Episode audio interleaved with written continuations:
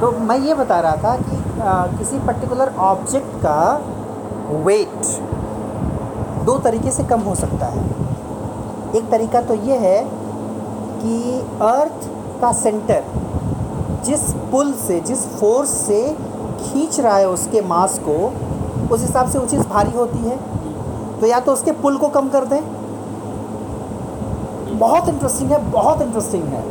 और इसी आधार पर आप जब एलेवेंथ में ट्वेल्थ में पढ़ोगे तो आप एक पढ़ोगे escape speed escape speed escape velocity sorry अभी जैसे जो बात चल रही है ना चंद्रयान वगैरह की, जो रॉकेट लॉन्चिंग वगैरह की बात होती है, उसमें स्किप वेलोसिटी का बहुत बड़ा रोल होता है। थोड़ा पढ़ना स्किप वेलोसिटी क्या चीज़ होती है, उसकी वर्किंग कैसे है।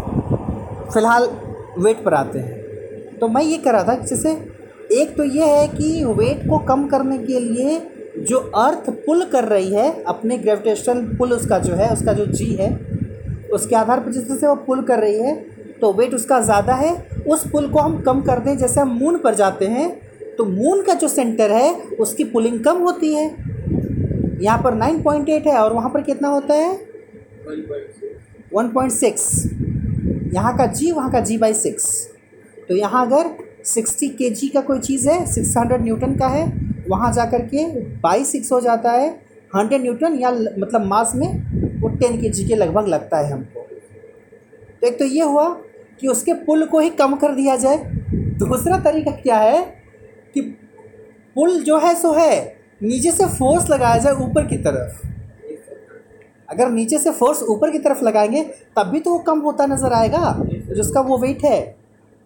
That we perceive in force of buoyancy buoyancy का जो फोर्स है जिसको आ, जैसे कोई ऑब्जेक्ट अगर वाटर में है ठीक है? पानी में है जैसे बाल्टी है बाल्टी को भर लो पानी से एकदम और पानी के भीतर ही रखो उसको। जैसे मान लो कि एक टंकी है, टंकी की जो है हाइट मान लो कि सात फीट है सेवन फीट और एक बाल्टी लोगे तो अधिक से अधिक वो दो ढाई फीट की होगी। अगर बड़ी बाल्टी हो, छोटी बाल्टी होगी, दो फीट की मान लो है। तब दो फीट की बाल्टी अगर आप एकदम नीचे डुबोते हो, सात फीट में अगर, उसके सतह पर जाता है वो, बाल्टी जाती है, वो भर गई बाल्टी। बाल्टी को भरने के बाद चूँकि दो फीट है, ऊपर तो पाँच फीट पानी है ना अभी। उस पाँच फीट पानी में जब उस बाल्टी को खींचोगे आप तो आप अपनी कानी उंगली लगाओगे ना, कानी उंगली से भी उसको लगा करके आप इजीली पुल कर सकते हो, जब तक वो पानी के भीतर है। क्यों?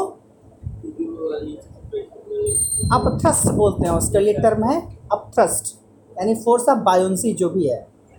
वो आपको अपवर्ड डायरेक्शन में वो फोर्स लगाता है मतलब जैसे कोई धक्का देकर के आपकी हेल्प कर रहा हो।